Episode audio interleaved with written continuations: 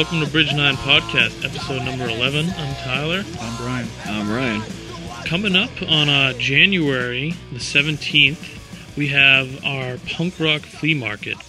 It's going to be running from 10 a.m. to 6 p.m. right here at our warehouse. Uh, the address for that is 119R Foster Street, building number 4, floor 3 in Peabody, Massachusetts. It's going to be a really good time. We did this a couple years ago. We weren't able to make it work last year, but we're back and we're really excited. We got labels like Triple B, Painkiller, Death Wish, Six Feet Under, Tor Johnson, a couple others, and we're also going to have a bunch of other cool small businesses and people just selling their personal collections, selling photography, art, just DIY stuff in general. I think we might have a couple food vendors there. So it's going to be just an all around really good time. And it's like an open house, open invitation.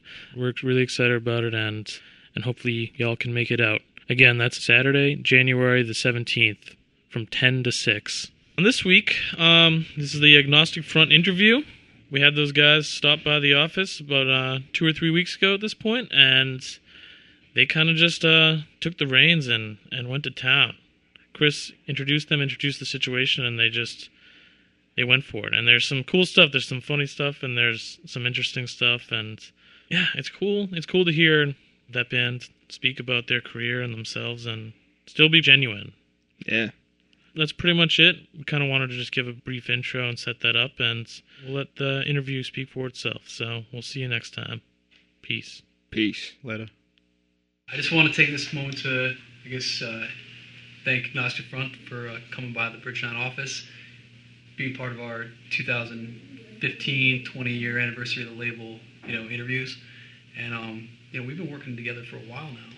Yes, we have. We've been working since since the well, maybe it was it another voice since the Warriors release. It was, so I was trying to do the math, and I think the first time, you know, we talked was in, think, 2005 when you guys went on the Another Voice um, tour. Tour.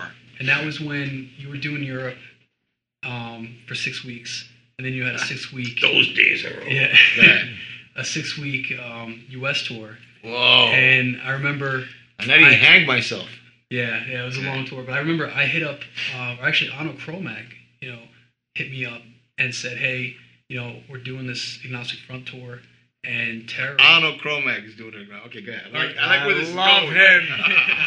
R.I.P. But you Yeah. know, you know, so he hit me up. I just remember I sent him a package. You know, back in those days, I, I would mail him a package every time we had new releases. You know, we would advertise in Arshock, and um, he was always very supportive of the label. So I would hook him up with stuff.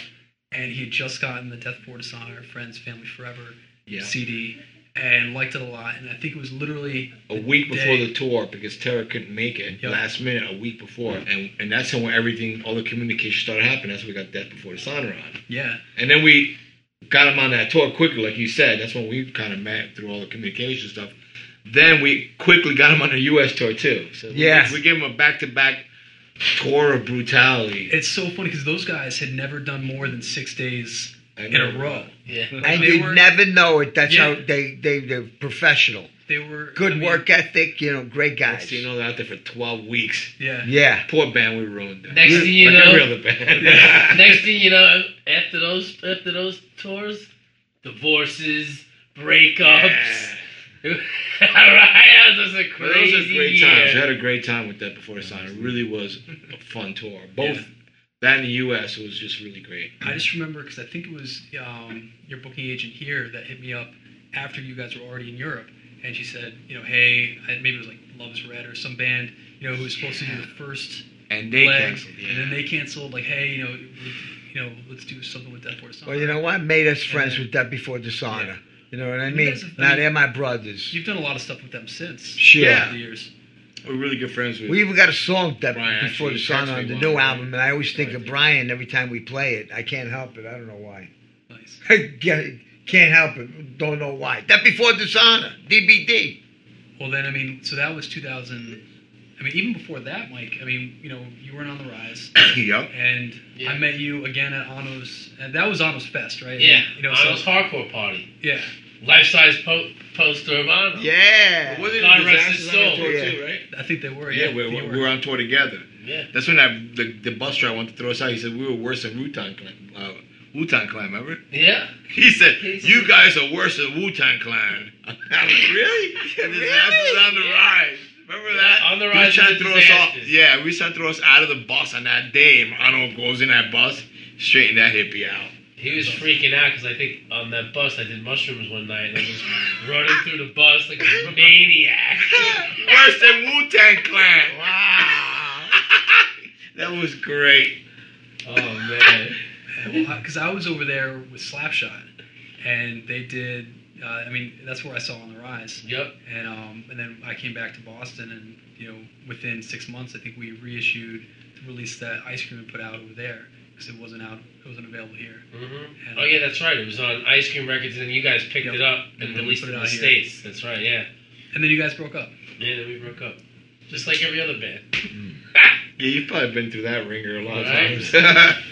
We, we had a band this summer that broke up after a month after their album came out. Yeah. Wow. We did a whole tour of the state. We didn't reach the West Coast.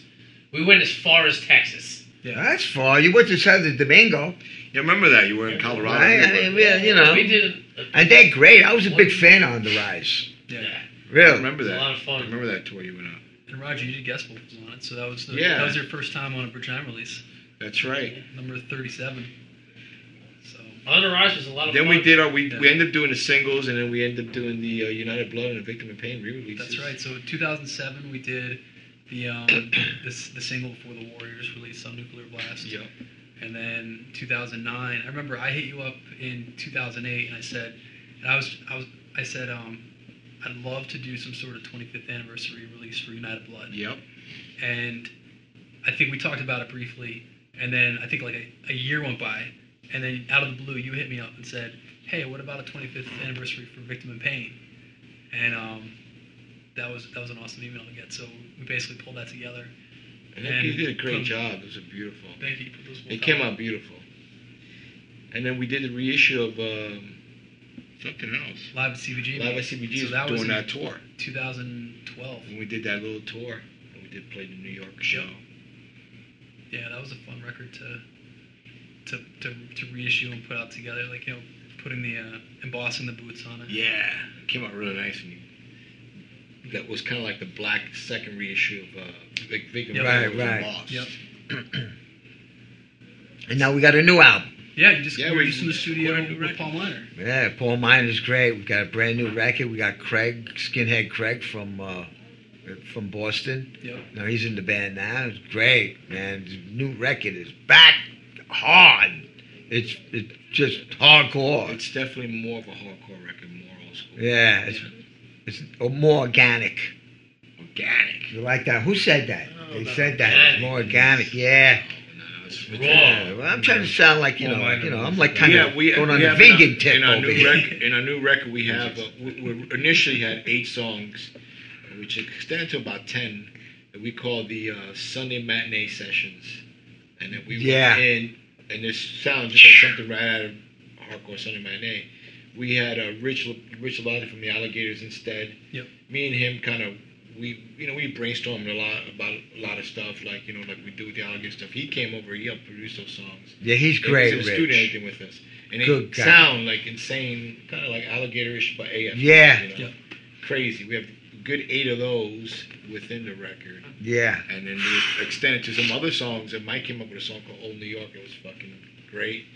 I kind of hooked up the second part of the verse and switch some of the music, but you know it was going to be the title of the record. I said Yeah. the title was tentatively was either um, American Dream Died or Old New York. But I thought the American Dream D- Died was, was more coherent with what's going on right now with the world, with everything, all the scandals and all the bullshit that we're getting put through the ringer right now. So then I, after I told him that, he went, he goes, yeah, you know, the next day he called me up because I got this song, you know. Uh, and he goes, let me send it to you. I think I think it's good. I think I could be onto something. You know, let me just send it to you. So he sent it to me, and I heard it. I was like, yeah, you're really onto something. I like where you're going. He had, he had just some rough lyrics. And I said, I like where you're going. I think, you know, my, one of my favorite movies is Taxi Driver. I said, you know, just vision Taxi Driver, vision that kind of old New York was what I would do. And he did. He came up with the first verse. I came up with the second verse. And he had the music. We just sped it up just a little bit, threw a couple cool breaks in it.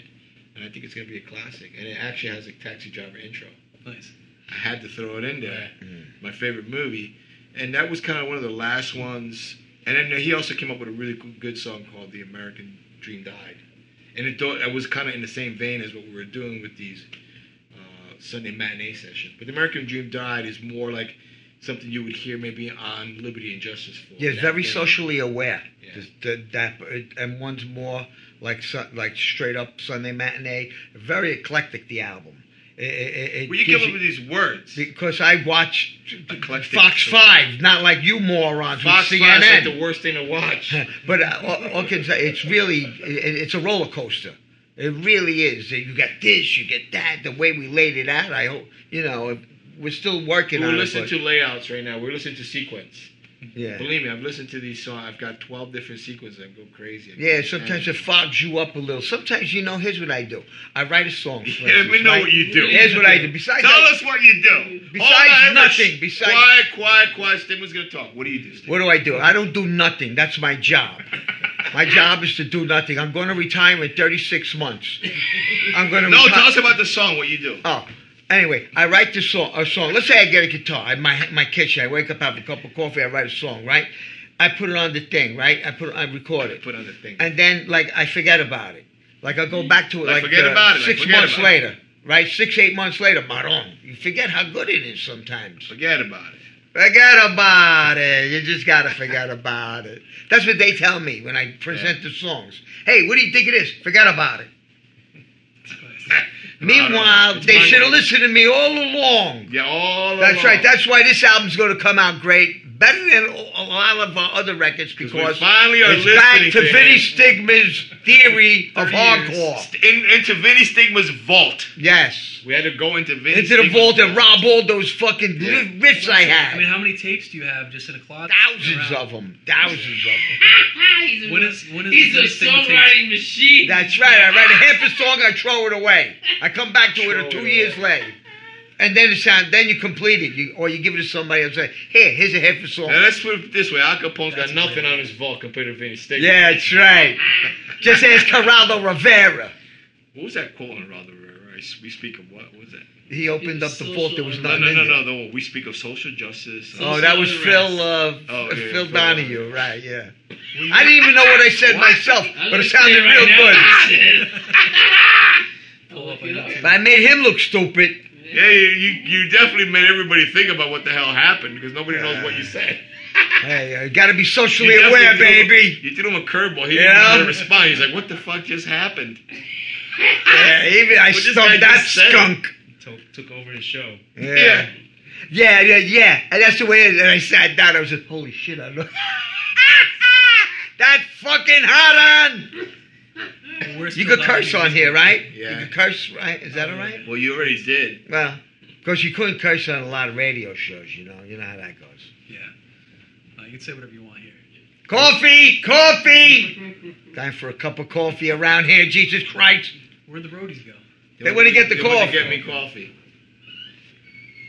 Here they are. Here's the call. Just, there you go. Just in Just, time. Look at that. It's like a coffee! I get the one with the paper cup. Yeah, They that both one. have paper, paper cups. Why, you like the small? Comes in a paper cup. Uh, It tastes better. The other one come in, in the Styrofoam. styrofoam. You know, that'll kill you. You, you. you know, you want to die healthy when you die. See, when I, die healthy it's true. You want to die healthy. So you wanna That's why I'm going to be a vegan. So when I, when I go to, I don't, when I die, when people come up to the coffin, I want to look so grotesque that they turn away. Right? I want my mouth crooked, you know, like that. You know, my eyes so die shut. healthy for the worms. Yeah, fuck them too. Dunkin' Donuts, that's from Boston, Dunkin' Donuts. That is. I learned that from my friend Brian, Is it really originally? Yeah. from yes, of yeah? course it is. Rhode So Island. you're drinking think. Boston coffee. You got a you know Boston guitar player. Yeah. Right? We've been we've supported Boston many times, and I always said I I did I had somebody do a tweet for me that when you had the Boston bombing, Yep. New York is with you. Yeah. Boston, New York's always always with you, you know, because You know, a we- lot of we guys always- came down. And that's the, Always day, that's the day the ri- ri- rivalry died, I think. Yeah. And then- No, honestly, we we always we've always been very welcomed here. We've always had great shows here. Yeah. You know, the, the very beginning, early, there was a couple little stupidity, but it was, it was Hey, we could all, but we could blame that on being young. Yeah. You know, And but we even that was washed quick, and it's always been great. And the same thing, the Boston bands were always welcome with us too. You know, it's always Yeah. we play with every band you could think of. Let's forget it. You know. Yeah. You know, we stood at Choke's house years ago. He even bought bought us beer. Yeah. Yeah, I never forget that. I was like, and I wasn't even a beer guy or I anything. don't remember this. This I remember crazy. that. I remember right. that. And I that, that was big. at Joe's house. I mean, he's been, you know, king of the straight edge guys. Yeah. But shows that he's got an open mind. And they, and they put out a new record last year too. Yeah. And my this year, this year actually. my guitar player's on that record. He's my guitar player. You hear that joke? but it's great. He's in the. He's still in the game. You know what I mean? Yeah. You know. I respect anybody that's been around for you know 25, 30 years. Because how many bands, you know, the in the beginning or whatever, they go away. Then 20 years later, they come back. Yeah. You know, excuse me, excuse me. I got two ways to say that. One, welcome back, brother. We missed you. We love you. I'm so happy you're back. And the other way, fuck you, motherfucker. Where the fuck were you when all these kids needed you? You know, you don't come back and want to be on the same plateau or higher when all these other bands are working hard. True. And times change, you know what I mean? Wait, you just gonna come waltzing back in? Get in the back of the line. Get in the back of the fucking line. Well said. Well, it is what it is. It's, it's, it, he's very right about that. A lot of people are just out there on their records they put out. Jesus, in the '80s, and I'm, you know, I, I'm kind of, I agree with a lot of stuff he says, but I mean, if you come back, cool. But how passionate are you? How about a new record? Yeah. Show the people, Yeah. show the scene, Right. show people you can. Of course, your yeah, records are classic, and blah, blah, blah, I give it to you, you know. But we're how actively are you? Is it actively to cash in, or We're talking integrity because, here. Because you're passionate, because you love it, you missed it. I got songs, I got music. I really want to come back, or is it I'm back for the check? Yeah. For the glory. And that's I'm back because I go through a mid- midlife crisis. See, I never had a midlife crisis. yeah. Yeah, I never did. He's I never, been old because I'm since too I joined the stupid. band. That was I'm too life. stupid He to have was a old when midlife I crisis, the band. motherfucker. I, this That was guy's before been he had old a since I cell. joined the band. I was like, man, you're old. Yeah, he used to And- laugh at me when I all the time. I was 32 at the time, and you no, were. like- you were young. You're a lot younger. Than I know, but when you were, I remember you laughed at me when I was 32. I was Now laughing look at when you, were- you're old. I was Yeah. laughing at you you were 26. I was like, this fucking guy. Look at this guy. When Roger first joined the band, he was, of course, my greatest friend in the world, and I loved him so much. And I was like his older brother, and I took him in and all that. And through the years, when he wound up being taking care of me and being my older brother, you know, and I went astray. I was drinking. I was going crazy. And Roger always was well grounded, and you know, he was like my. He wound up being like my older brother. Really, you know. So thank you for that. Thank you for that. Sting was retired in 36 Yeah, months. 36 months. Hey, wait a minute. Wait a minute. Yeah, I'm gonna minute. I'm gonna be 62, and I want my fucking checks and everything. Wait a minute. But then Roger moves to Arizona. In comes. Me? Yeah, Mike Gal, the new babysitter. yeah. Thank God I got Mike. I gotta say. The new. So how long have you been living in Arizona now? I've been there for eight years now. Okay. I, uh, maybe nine. going Yeah, that, yeah. that, that long. I've been married for eight. My daughter's seven. And this year in August will be nine years I've been down there. It's weird because you know what? I've always loved it. I, lo- I, I, I touring America. I loved it. You know, and it's one of those places. I initially I went there. We really the intention was to go there for a year, two years max. My wife finished her studies. She left because she was in college. She just left and said, "Let me go finish it." You know. So we go there so she could finish it, and then we go. Okay, we'll, we'll figure out where we're gonna go next. But you get there, next thing you know, we're starting having babies. Then we start thinking where we're gonna go. It's it's it's it's so affordable to live there. It's so like how can I haul back two kids to Manhattan or New York mm. City and make it work? Yeah. It's ridiculous. The- you know, and as long as I was near an airport, I was okay. I got my a job out there. I was okay. And with the technology in our days, we do everything like I told you. Mike sent me a song. Cool. I like it. Uh, here, and I sent him back a second verse, and, and that's how we do things. Yeah. Well, I, well I, we did. They demoed the whole. They demoed the whole album here in Boston at uh, somebody's house here. John Beans, Bean. John Beans, John uh, Bean. Yeah, they demoed the whole thing. Well, almost the whole thing, and then they sent it to me. And and he said to me with all him singing too, just because we we were already been demoing on the road and stuff, and we go back and forth, change this, change that, whatever, you know. And it's easy. And he's now. still at thousands of miles away from me, so he it works out good for him.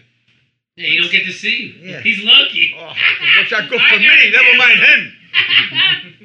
I gotta deal with this. It's like a bad marriage. It's like Yeah. a bad marriage, and we really aren't for for the kids. Really in it for the kids. really That's about truth it. is. That's amazing. A and divorce Beansy, good. long overdue. Beansy, good guy too. Yeah, I got a big, I got a nice torpedo cigar for him when I see him later. nice. Me and him were cigar guys. Me, him, Craig. You know, I'm trying to get like a cigar club going on. He's gonna here. go off to something crazy. Well, I'm just saying. You want to talk shit over here or what? Yeah, I'm trying to get my shit. cigar club. Talk. You got the car Tell club. about your movie career. Come on. we- Wait, I'm talking about my cigar club now. Here, I'm trying to get going. on. Anybody out there want to hang around with me and smoke a cigar? We're more than welcome. Where do That's they go? all. Where do they go to join? the- Anywhere, anywhere I am, anywhere you are, it. just light up a cigar and have a good, you know, relax. A glass of wine, a cigar. There you He go. was at Bloomberg hates cigars. Uh, yeah, Bloomberg. He smokes. He, uh, he smokes cigars. smokes cigars. That's calamity.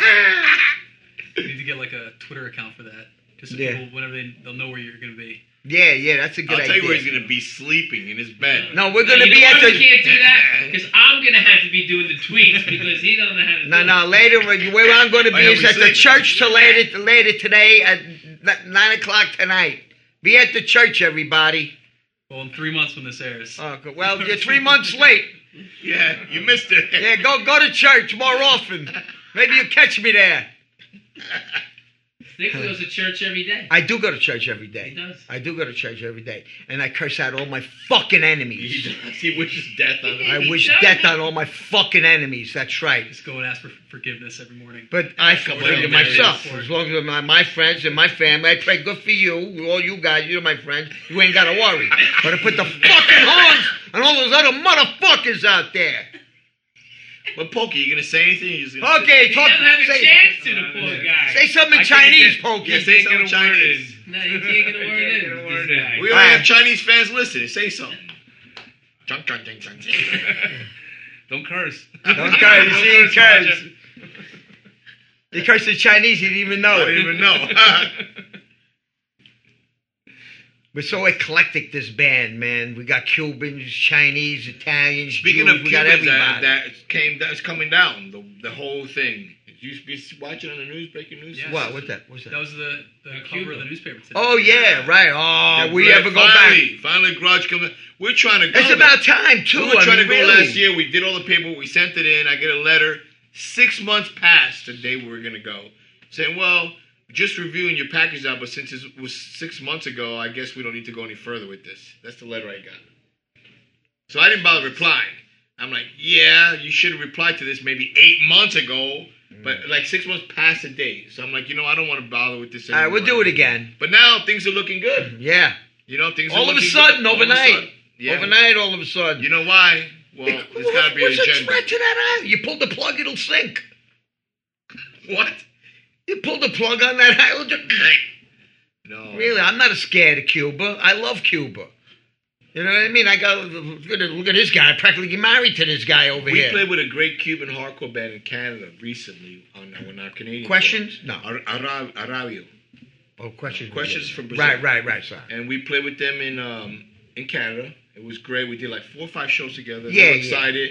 Prior to us playing together, I was in contact with the guitar player, and just via emails through somebody else, and and uh, and he and they sent him some shirts because apparently they love Agnostic Front Cuba. They do because I'm Cuban. They know that.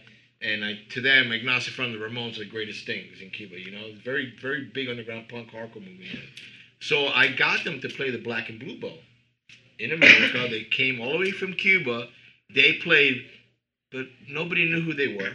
They played uh, when Judge played and Madball played, and it was so much. That was so much publicized, which was great. But this band came from Cuba, Cuban Yeah, hardcore really. band. Yeah. And nobody said nothing. Like it didn't even happen. And, and they came all the way from Cuba. They played and went back to Cuba. Like who the fuck does that? You know yeah, I mean? really. And it was like they have footage of them playing and stuff, but like it's like, how come nobody mentioned that? Yeah, yeah. Like this is far bigger news to me. Yeah. You know, like I mean, How many Cuban International. hardcore bands? that's what I'm trying to say. In a place like Cu- a band coming from Cuba, an oppressed country, kids like that. I mean, real. and they're real. good, and they're really good. You know what I mean? They came, they played, and and and uh, they loved it. There was no complaints. They met my brother. They were so happy. They loved the show. I just got an email from one of the guys. He wants to try. They want to come to the Black and Blue this year. If I can help them again, because it's through an organization they got there called. Um, Through music yeah, organization. it's a, it's a musical- uh, uh, I forget the name off the top of my head. I Can't remember the name of. Uh, uh, it's a rock association. They, like they do. It's a music connect. It's a transfer exchange with Canada and Cuba or, or Europe. But of course, they don't have this with America because there's no relations. Yeah. But got them to play New York That's awesome. legally. They flew over from Cuba into New York. They got videos of them in New York, and they flew back. And because they did that, because they came back, they're allowed to keep doing this stuff. If any of them takes off, I'm sure that that's, it's over. So, And- and- so and it- little does anybody know, they, those guys are the uh, they broke ground. To They get did break Yeah. ground. They broke ground. The band's called The States Arabia. now. You can look it up online, and I, I did a video with them. I, I sang on a song for them. They, they did like a little video. It kind of squeezes in, like when they met us in, in Canada, and I sang in a song for them. And they're, they're a great band, and they're they're excited. I'm still in contact with them, and and their dream was to bring Agnostic Front to Cuba and play. It was all set up. Everything's set up, and uh, Ian from uh, Ian uh, from McFarlane. McFarlane is all set up. I'll go their video, everything, all set up. And we're all waiting, waiting, waiting. Six months later, I get the letter. I sent it to E. I sent it to everybody. You look at this shit. You know, like Sorry, we'll get another But we'll get there. We'll get When- there. When was the last And time what- you were there? I left when I was uh, five years old. Imagine the epitaph: a kid from Cuba escapes Cuba, comes to America, joins one of the greatest hardcore bands, and years later goes back to Cuba, a hero. That's it. That's basically the. That's I- that's it for me, man. I couldn't even imagine the show that you guys would have. That first show. Would be, Well, the- the the- it- the- it- we were expected to be, you know, it is what it is. Of course, it was going to be in Santiago in different areas of Cuba, and then we were going to do one in in uh, Havana. That's where I was born too. But it's so commercialized there, and they're more straight up underground. We're going to play the show that was a 500 year anniversary of that city. 500 year anniversary of that city, and, and we didn't play. it because we couldn't get there. And it was going to be very like whatever amps are there, whatever's going on there, Yeah. you know, very real. You know, like they don't got. We're not like that anyway. You know, you, you you they'll tell you we don't have any great PAs. We have any. They don't have it. Yeah, it's okay. So okay, well, We're don't give there. fuck. That's I wanna, all that matters. I want to go play in my country. They This is have- what I was, Right. you know. they have whatever was made in. That's Yeah, all that and You know what? You can probably we're put a there. banjo in the fucking the old lobby. 1950s cars there. So Yeah. they, they're not gonna have any, you know. They got stuff in Havana. There's a professional club. Sepultura went there and played. They left them for free the whole gear. It's all there. Wow. But it's it's very tied into the government, and it's kind of weird how it's it's a weird kind of a club. And they finally got us a play in there, but obviously waiting, waiting, waiting. But we're gonna go. Don't worry We'll get it. there, I we'll know get there. before I drop dead. Yeah.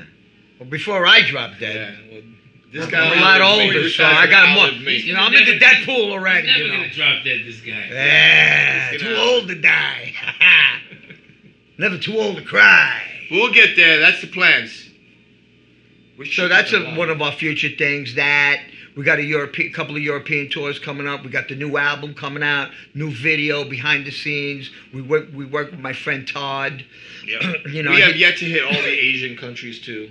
Um, just I'm a little bit nervous, but we do want to go because it's time. Everybody's been going. Everybody's been coming back. I just got you know I, I don't like to do things unless everything is in my hand and I know there's a return ticket. I know 'cause the last thing I want to do is get stuck somewhere. Uh, you know, and I got kids too, so I'm worried. You know, I want to make sure it's gonna be smooth, fair. Everything's gonna come back real nice. I'm gonna go home. yeah. I want to go home safe, healthy. That's all I care. Well, if you've made it this far, Yeah. you know, knock on And believe me, we went through the things, man, back in the day with guys shooting at us, ballroom brawls. I mean, back in the early 80s in Texas. You know what I mean? Freddie was like eight years old, seven years old. We had him with us. People throwing bottles. I mean, eh, we Yeah, went we through, went through a a lot. lot of shit. Those are the days, you know. There, you know, something about those days that you know I love today because today it, it's it's a great time too. You know, I can't live in the past. Luckily and thankfully, I do have my mind for the past. I mean, what what what made bands like Agnostic Front was that element of danger that existed in New York City. I mean, people would go to shows at CBGBs, they were scared. Are you gonna go to see a show? New York City. Whoa, you're gonna go to New York? It was scary to go to New York back then. It was scary to go into New York City. If you lived in Long Island, if you lived in, in New Jersey, going to the city was a big deal. That element of danger is what created this great underground hardcore movement, this great underground artist movement, everything. But that's all gone. That's what our song "Old New York" is about. So luckily enough, I had my memory and I could remember all these things, and I could like just like Vinnie does, or Pokey. You know, Mikey came a little bit later, but we have these memories and we remember these things, and that's what keeps us alive. That's why we could write our songs. Because if anybody was to pick up Victim in Pain and go to New York City and like, what is this guy writing about? What is this song's about? This is this is a nice place. Look at all these fancy places. Well, it wasn't like that. That's You know, everywhere 19 now, son. And through the 80s into the and going into the 90s, that shit was a ghetto. Yeah. You know, but it is what it is. You know, and you know what? We do miss the old New York. I do miss it. I, as long I, I know it sounds crazy. I, I, I miss seeing prostitutes on the streets. I miss seeing homeless people on the Bowery. I may hug a, a homeless person on the Bowery if I see one. I miss it. I miss that Cats, real. dogs running Yeah, around. I miss wild. real Yeah, fucking great. people. Last time I was in the street. Last time I was in New York, people. I do a car show there with the Rumblers Car Club I'm part of in Brooklyn, and we couldn't do it because of noise under a BQE because Yeah. of noise. Under the highway. Yeah. Yeah, that's, Where the fuck do you live in New York City? You moved into New York City and you complain about It noise. That's area. what goes on, you know. Yeah, Even my in the son used to building, you, You got a whole highway above the fucking thing, and that's what happens everywhere in New York City. Everybody, that's what happened to CBGBs. They complain about the noise. That's My what friend- happened at the Rat here in Boston. Yeah. Complain about the noise. Don't you know it's gonna be noisy if you move into a big city? Stay the fuck Yeah. out. my Let friend the used city to. be the My friend Gary used to put up the, the Christmas tree lights across the street from my house on the whole building. Used to light it up, and he used to light it up on my birthday. That's when you light the uh, the tree up on December third, right? He used to do it every year, and that used to spit it. I'm waiting, put it on for you. And it, one year somebody complained about the lights or whatever. That's it. Now wait a minute. The kick is the person who complained moved out. You know That what? They could go be miserable somewhere else. but now he can't put the lights up no more. Now they have the street put up the lights, like on the lamppost, how they put, nah. But he used to do it himself for 40 years. My friend Gary did it. It's a shame. It ha- not only does it happen in New York, we saw it in New York because we live in New York. It happened everywhere, all over the world. Berlin, mm. Yeah, uh, every- Amsterdam, Dublin. world, at world, uh, here, Boston, every major city, England, every major city became what it became. It's kind of sad. So if you want those elements of danger and all that shit now, you got to go out to the suburbs, you know. But I'm just saying, you know, I don't wish that upon my kid. I'm a father now. I, I, the, you know, I don't want my kids to walk my path. To be honest with you, I want the best thing for them. You know. But sometimes I sit at home and I think about like, you know, how great it was that I got what I got out of the city. I, I, I got these things that my kids won't ever get. And and sometimes I think about that, and, and I tell them a lot. I tell them all the stories. They love my stories. when I had a rat. Yeah, I tell them yeah. they're, the favorite stories. You I used to carry a rat in my pocket, like a rat. In my, rat I would never do that today. Like, I'm afraid of rats now. Just crazy shit. I tell them the stories, and they're like, I had an alligator flushing down the fucking toilet.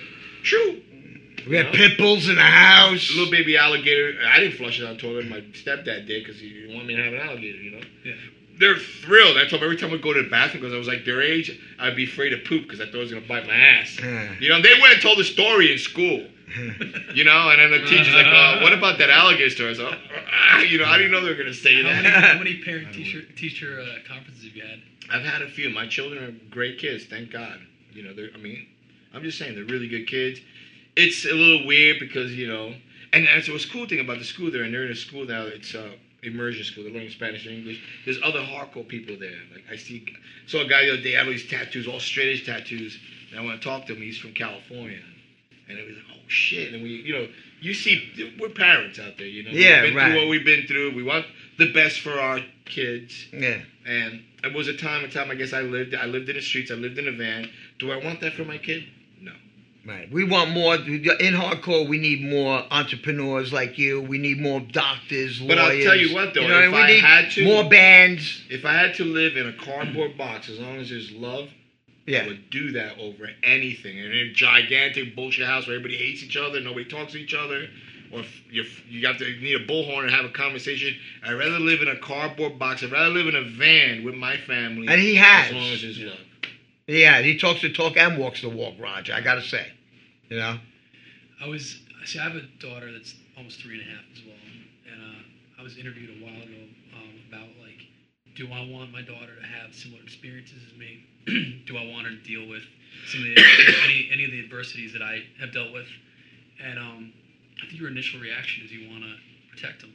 You know, you want to make sure right. they don't. The don't parental thing. Yeah, but um, you know, a friend of mine, Dan Yemin from Paint Painted Black, was interviewed as well for it, and he countered and he said, "Look, you know, I read what Chris wrote, but I feel, you know, I, I want my kid to have a lot of these, you know, I, I want them to have some of these um, experiences Hmm. that, even if they're negative, because it, Yeah. you know, it does build character. It Sure, I, to, I see that edge too. You know, It's the same thing when I took my kid to a hardcore show uh, years ago with H2O. He was on the stage. He was going to do a stage dive. Half of me was going, go for it, go for it. Then the other half was, no, no, no, no, don't do it. Yeah, but you know, you know what, Chris? Um, I was gonna say something. Speaking of all this stuff, parenting and all that stuff, it's it's it's, you know, like you- it's it's just as normally you just want to protect your children. But we grew up, especially I came from Cuba, you know, and I grew up in in bad neighborhoods, struggling. My mom, three kids. My mom was 22 years old, three kids from Cuba here alone, you know and flew right from Florida right into New York, into Queens, into Jersey, you know. And we grew up in the ghettos. We grew up in bad neighborhoods. Did we know as kids? No, it was all normal. Mm. I'm playing with all the other ghetto kids, and all the, and it was normal life for us. It was normal life for my mom. She would go to work. I stay at home, watch my brothers and sisters, and I was six, seven years old. I shouldn't have been doing that, but my mom, mom had to go make money for us. There's a lot of stuff, but when you're living amongst it, it's normal. But now when you grow up and you and you review your life, why go back there? Why do I have to take my children back to that area when I when I've worked so hard to be here? And I, I'll tell them about it. You know, I'll let hmm. them know about it. Let them know about my experiences. But do I want them to go backwards? No, I want them to move forward. That's why my family came from Cuba here. Right. That was my family's dream to come from Cuba to America is the American dream. But you gotta be asleep to believe it. But you know what I mean? It's the truth. Like I, I'm perfectly normal. Yeah, you sit next to me. I grew up in Yeah. shit areas. Yeah, but it was you, normal to me, and I loved it. I loved. you could live I in the was telling club. my wife the other day we had a club. I would build a club out of doors, bullshit doors, doors we found in the street, and we took a paint can. We put a hole in the paint can. We took the gutter from the fucking side of the building, we put that in there, and we threw oil in there. Um, no, we threw. We made a little fire, and we cooked plantains, bananas in it. Now, how dangerous that shit is, you know? Because we, we just got a little bullshit fireplace. Yeah. She's telling me how to do it right. I'm like, I don't fuck. I did it in a fucking paint can, and I made cut a hole in it. Did this, and it was just fine. I'm survived. Yeah. I roasted. A, I, I roasted a fuck. I did. I did bananas over it, you know. And she's like, No, you could do this. I'm like, oh, fuck, it worked for me in the ghetto. Was fine, you know. Yeah. That's, That's what I mean, really stupid hard like living. You know, but as long as there's love there. yeah. I don't care, you know, if it's a paint can or a Viking stove. You know, it's, it's there's love there. That's all that matters. As a matter, as I sit here right now, my kid's my kid is homesick. He, he's got a little cold or a flu, but I I know he's all right. But still, you know what I mean. The sacrifices that we make to do this, you know, and people see you on a stage for like an hour, let's say half hour, whatever it is, forty minute, whatever. You know, they go home. I'm here. This is early in the morning to late at night. My I my tour ain't over till Tuesday the the twenty second of Monday about three o'clock. A couple of days from now, before Yeah. Christmas. For everyone else, it was something they did that night. Yeah, well, but that's okay. But I come to deliver uh, the message. I'm the messenger. You know what I mean? I preach the gospel of hardcore, and that's what you know. I what I believe in, and you know, which is all good. We played with uh, a bunch of bands last night. Uh, uh, uh, Reason to fight. The struggle. the struggle, reason to fight, and uh, ballroom champs. Everybody in all those bands are all my friends. Love them all. I love them so much. I, I'm going to get a Rhode Island. I love Rhode Island. I'm going to get an anchor tattoo, just because I love all those guys Yeah. and all those people. You know what I mean? Right now, I- when I get over here, we're in Boston I Just consider Boston. Well, we go to, Bo- to the city, Boston. I'm going to see my friend Brian and all my my other friend KO, all my friends. You know, we've been coming here for years, and we, I I can't wait to see them. You know, love it, love, love it. Hey, I could drive home. What's not to love? You know. Yeah. And today they got that guy on trial. That guy, the bomb guy. I hope they fucking hang that motherfucker. That's happening in Boston, today. Yeah. The guy that did the Marathon, bomb, the marathon marathon. guy. Uh, And remember, we don't run from nobody. Unless you're Hollywood. That's that's the, the, the runner theme. That that's next year's runners theme. You know, for the run thing. Yeah. Because I really, you know, I really was there. You know, I really it brought back a lot of things to me too. You know. Yeah, nobody wishes that. Yeah, really. I mean, And how nice they had it, these that, people. They were getting all kinds of endorsements, grants, schools, housing, and they were just not good people. It's his bottom line, you know. I don't know why they want to be such haters when they're getting such good treatment. You don't like it? Go away. I mean, I'm living proof of that. You know, like I see a lot of people like, oh, you, look, America is what it is. Do I like the government? No. I mean, I write about it. I'm in a punk band. I'm sure there's a lot of shit I don't agree with. A lot more than anything I agree with. But would I rather live anywhere else? No. You know what I mean? But there's people that just fucking they go a little bit passive. But you know, you could easily and whenever I want to, I could pack my bags and get the fuck out. Anybody else could do that. So why do you want to live somewhere you're not happy with? That's just in general in life. What do you want to? Why do you want to do something you're not happy with? Why, why do you want to be in a shitty relationship? Why do you want to live in a shitty place? Why do you want to move to the city when you hate noise? Yeah, why exactly? Why do you want to see me hate no? Sure. These are all these are all You're a your prisoner. choices, You're and then most of them are bad choices. Make good choices. If you know you don't like this, move. If you don't you don't like noise, move. You know what I mean? It's it's simple, but instead you want to make work. You want to make cause all kinds of damage and shit from other people that are per- perfectly content, perfectly happy. People are jogging in the streets and having a time. There's children there. What the fuck is wrong with you? Let's look what just happened in Pakistan. And you know what? And I understand. I understand terror and all this bullshit. But, you know, let's talk about World Trade Center when all that shit happened, okay? Cowardly attacked buildings like that. But to attack like the the Washington, that Capitol, um, Pentagon. the Pentagon. I understand that. They should be. They should be. What they should be prepared. They should know.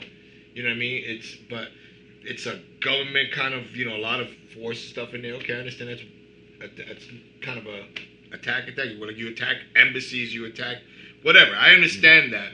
But like innocent places, like random, like you know, I don't understand Well, that. it's just like in Pakistan where they, you know, Oh, it's horrible. Hundreds of school Yeah. kids. Oh, that's horrible. Any way you put it, kids. Any way you put it, it's a horrible thing. Yeah. And I, when I was on tour, doing, let's talk about the Warriors record. I was on tour prior to the Warriors record. We were in Ireland, and we went from the north. We happened to play in a, a day they called was it Flag Day? What was the day called? Uh, marching day, March marching Day, season. which is the day that the north and the and the, s- and the, The south orange and the green. and they fight. And we, our, the club we were playing Yeah. in is right in the middle ground, Right. and we're playing a show, and we're watching everybody like fucking Yeah. the, the, the North that hates us out, whatever. And I'm like, wow, this is a great time to play, right? Unbelievable. the Catholic and the Protestant. Only shit like this happens to us, you know. Yeah, yeah. But show was cool. you know, it was unfortunate. A lot of people got hurt out there. On the way driving down, I saw a giant thing spray painted. It's Uh, still there. We saw it recently. Spray painted. Uh, someone's someone's One man's one man's free. Uh, one man's hero is another another man's freedom. One- One, man's. It's on my, one of my songs. Freedom fighters are are- someone's freedom fighter is another one's terrorist, and it made so much sense. one man's terrorist is another man's freedom Freedom fighter. And it makes sense e- either way you look Right, at it. right. And either way you look at it, you know, they're fighting for whatever they think is freedom, whatever it's, it's still another person's terrorist. Yeah, but there's got to be the Marcus of Queensberry rules. Yeah. You know the Marcus of Queensberry rules? There are no rules. That's the rule. But it just made so much sense, you know, like John Wayne, it- little it- John it Wayne is there. That war too. Hey, and kids, you remember John it'll Wayne? never End, Yeah. unfortunately, but it is what it is. We covered a lot of ground. Yeah, we talked a lot of shit. Yeah, you know, look, hey, look, and Pokey 30, never said anything. yeah, 35 years of, in the band. Go ahead, Pokey, say something. Okay, that's enough. Yeah, he laughing. Everybody's Pokey laughing. I laugh at your jokes. All That's right, my there job. you go. That's his job. But uh, great to have Pokey. He was in a band Leeway. Yep. You know, another great band. Mike you know. Gallo was on the rise. Mike Gallo on the rise. So Those we got like, on the rise that was EAF. and then we got Craig. You know, so it's like a kind of an all-star lineup in a way. I Like ran all into the Craig. We were, hardcore look- we were looking for a guitar player, and I'm, in, I'm I came out to go. I went out to go see Slapshot in Phoenix, and I went to you know just go see the show. Said hi, to Chuck, whatever you know. Went to go to the show, and I saw Craig there, and and uh, and and Packer. You know, I knew Packer. Packer "Oh, my friend Craig." Oh, Craig, I heard a lot about him from the bands he's been playing with everything. So it was casual. Hello, hello, blah blah blah. And then we start talking about a guitar player. And next thing you know, they went on. They went to go play on a show. I got a call from Ian. He goes, "What about Craig?" I'm like, I'm like, I just saw him. He's playing with you know with Slapshot. He goes, he goes, Craig plays with a lot of bands. He could he could do it. I'm like, then I started thinking about. It. I called Mike. I said, Mike, I I I I, got somebody in Boston. Craig is a great. I just saw him play. I know he's great. I know he's blah blah blah. But I was concerned about whether he can make the rehearsals or he wanted to make the rehearsals. And being Boston, New York, it's, it's three and a half, four hours. You know, it's an inconvenience. And when I talked to Craig, he says, I could do it, man. Don't worry about it. I could do it. So I said, okay, then go. Call Mike, set it up. Mike set it up. Mike called me back after rehearsals. Says, we got our guy. This is great. And that was it. yeah. The minute he came in, boom, it was over. Yeah, I've known Craig um, for for over 20 years. Uh, Leeway did a tour in Europe, and uh, Only Living Witness, his first band that uh, that he was in, they opened up for us on that tour, and that's where I met him. And and um, we have been Facebooking uh, for a little bit here and there um, recently, and then and then just to have him join the band. Yeah, is next thing you know, he walks Yeah. into the rehearsal and there's yeah. That's awesome. Pokey spoke. Yeah. Well, that it's funny because that's with with Bridge Nine having our our what 20th anniversary. I've been working on some kind of retrospective projects, and one of them is kind of trying to connect how all the relationships with all the bands are intertwined. Oh, You know, a lot of people ask, you know, like a how- family tree almost. Well, it's yeah. I mean, a lot of people ask, how do you get on a label like Bridge Nine? And it's not sending a demo. In fact, I mean, out of we put out 240 or so releases, and it's maybe a demo. You could probably like you know kind of go back to like three or four bands that we found out because of demos. It's all because of their relationships with other bands on the road, people that you toured with, like you know you and Craig, you know people that you were in other bands with, you know like um, I mean we put out an Alligators record, you know because of my relationship with you Yeah. because of AF. You know That was great. and yeah, everything is interconnected. And and even now, you know, I mean, I could probably go back all 240 or so releases and find ways to connect each one. Yeah, but integrity matters too. Yeah. That's another thing. That, It's a you know. community. Hardcore is all about relationships together, and like it's- you can't just like write music and just like just like you said, like you just send a demo in. Yeah. You know what I mean? Like you know, you need to like connect with people. You gotta make Like, bones. You gotta have about. some bones. Well, it's you know, if I if I did a label where I just put out, you know, I started a new label. I I had I asked people to send in demos. I signed 10 bands. They're not connected in any way. You know, Yeah, right. It's like it doesn't make any sense. I mean, I'm sure there's a lot of labels out there like that. There's Yeah, a- right. Just about every major level is like Yeah. that. But That's the difference in hardcore. Hardcore's always been family, friends, family orientated. And somehow somebody knows someone else. Yeah, we're- That's the difference in hardcore. Hardcore is it's real, man. It's genuine, you know. You gotta be All these other labels, even the label we're, we're, we're Nuclear Blast, and there's a bunch of bands I don't even know. But now they just recently they got Madball, they got Exploited, they're getting some cool stuff. But I understand. Definitely, this is more of like a home ground, you know. Yeah. I mean, just everything. Look at this room. Look at everything you walk in. This is what we've always been used to. Well, I mean, a label like Nuclear Blast, they have their, I mean, it's a big label. They Yeah. can, they, and you guys are a band that, you know, are established. You know, clearly, you know, you're, you tour a lot, you do a lot of stuff, so you need that behind you. But you've always had a grassroots connection. I mean, you know, mm-hmm. we've been doing stuff now for seven or eight years. You know, Yeah, and that's what we like. We, we and it's important to us too. And I tell our label, we just want to get a single out with you guys. It's very grassroots related. Goes out directly to, really directly to our fan base, basically, because they put it out. Thankfully, or love them. They're great people. But sometimes I feel like, um, you know, you, you need to speak directly to the people. What good is it if your rec comes out if they don't know it's out? You get it. You know what I mean? what good is if there's a new agnostic front record, but your people don't even know about it? Well, that, Who's gonna buy it? Nobody. the only thing is about uh, something like that. I always say preach the gospel because you, you might get some more, you know, of followers or whatever, more people into the community of hardcore. So that's always good. I had this conversation with a, a couple of squatters kids, you know, uh, the- John's son. And he was saying, "Oh, we don't." I said, "No, listen, don't think like that. So you play maybe to not your crowd, or you do a festival, and there's this band and that band. Festivals, a lot of different bands, or whatever. Always play and do the best of your ability. You might, you know what I mean. You, You know are what- out there to preach the gospel. That's all. You know what it is, and I, I've been through many times too. With people, some people just kind of narrow-minded, and I mean, how many people you know were born with tattoos, or born into hardcore, born cool? yeah, no, You know what I mean? Like, so what if there's so what if you if there's a kid that is into Green Day, which or or some other band, Offspring, whatever. He's never seen Yeah, a band right, like right. let's just say H2O, Agnostic Front, Death Before Dishonor, and it's his first show. And then Yeah. he's turned on to it. It's like every one of us. Come on, give Yeah. me a fucking break. Are you gonna be that ignorant to deny that? You know, I what met Roger at? CBG. You know what well, I mean? How did you Right. find this place? Right, What were you listening to? right. Like, don't be ignorant. Accept, and and then then t- school them, show them. But check out this band. Right, like this band? exactly. Oh, you got to come come next week. There's this band. Yeah, right. And- Hand them a flyer and or something. accept instead of deny. Instead of like separate. Don't be yourself. negative. It's Don't not, be- exclusive. And then we've always been. Right. That's It's a, that's the secret to our success, agnostic front. Honestly, is we're genuine people. We're real people. We've always accepted. And I know when I'm out there, there's so many. There's a lot of haters. Trust me, I know that. I don't care about the haters. I do not focus on the haters. I don't care what the haters say. I'm focusing on these people here, the people that want to hear, and I'm welcoming new people. And if they hate me, Yeah, and to all the negative, like a naysayer, uh, because I got part naysayer on my father's side. so here's what I say: Listen, take them in.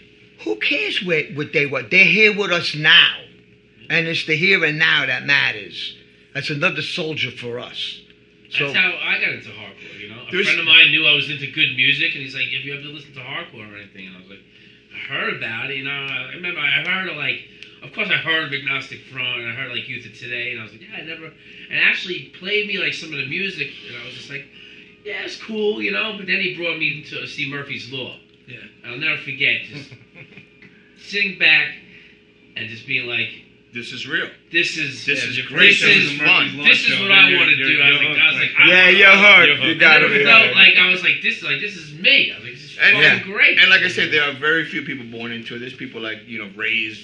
There's people that bring their kids when they're little. They're listening to your song. Cool, you know. That's you know, that's what you want to do. That's how you want to bring up your child. It's great. They're born kind of born into it. and They kind of cater into it. But as long as you don't get that negative thing where you feel better than someone else just because like Nah, that you're, ain't. you're here, like oh I'm more elite and those people are fake. And well, guess what?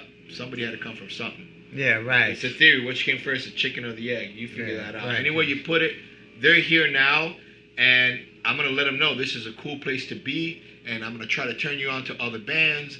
I'm gonna welcome you, and Right. like I do to everybody I meet face to face. But if you shit on me, then I know exactly who you are, and I know exactly where I'm gonna place you. But if you're gonna be genuine, you're gonna be a friend of mine, then welcome.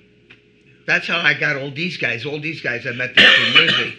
And I go up to them actually. I went up to Raj and say, Hey Raj, I like that guy. Let's go get him in the band. Boom. I don't care. I didn't never heard him sing.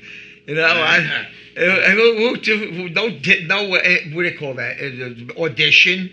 They say, hey, I like that guy. He's a nice guy. I met him on the dance floor. We used to bump into each other on the dance floor. And I said, why? He's a fair guy on the dance floor. Because you know when a guy's going to cheap shot you. And I don't go for that shit. You know what I mean? So he was a nice guy. And then boom, hey, when you come? He came down. Boom, that was it. Here we are 33, 34 years later. And that's that's what hardcore is about. Mikey, the worst bass player in the world. he couldn't even tune the fucking bass. I walked into the rehearsal. I never go to rehearsal. I walked in. I looked at his bass and said, "That's got to go." Oh, the bass. walked He had the out. Paul McCartney bass. There's a Gibson four string. Oh, God. That's got to go. I made Kabula cut the tip of that one. yeah, he had a. It looked like a giant violin Jackson. bass. I said, cut the tip of it. Yeah, Sid the Kid had that. I'm just a jerk. Appreciate Yeah. you guys coming up here, and I mean, again, it's we've been doing a lot of stuff over the years, and look forward to working with you again in the future. You know, just like that you came. Thank up you, here. Chris. Thank you. Really, You know. awesome. and we're all off the beaten path. Yeah. That's why we're here. Oh, he's really off the beat. Yeah, this guy's off. He's, he's in a whole different. I, world. I want to maybe host a, a, val, uh, a retirement party up here for me, guys. With coffee next time. Yeah, you Coffee. bring those cigar people in here. Uh, yeah, some it. cigars, coffee, and cannolis. We'll set something up on the roof. Yeah, that'd be nice. Yeah. I'll have a retire. I want to have a retirement party in every city I played. I've been coming here fucking 40 years, you fucks. Any plans for that? You know, a little. Uh, Not yet. I'm making them. I'm, I'm setting it up. I got 36 months to go. We let him do what he wants. to He's crazy. So. Yeah. 36 months. Yeah. He'll count it. That's right. And you month. can't buy that Next time entertainment. Remember him, that. If you, see him, if you see him like in 10 months, he'll tell you exactly. 26 months.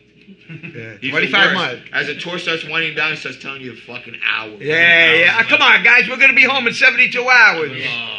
I figure he- out of that 72 hours, how many hours you're going to sleep? How many hours you're going to be by yourself, jerking off or going to the bathroom? That's true. Taking a shower. about 30 or something. Yeah, so you only got to worry a couple of hours. And you only got to look at my face for like 15 hours. Now get out of here after that. And I'll see you at rehearsal. I see you in the pit. I think we're going to end on that. So again, thanks a lot, guys.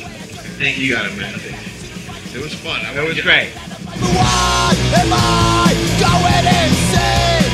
Why am I the one to blame? You're the guys who tell me lies, I'm the one to live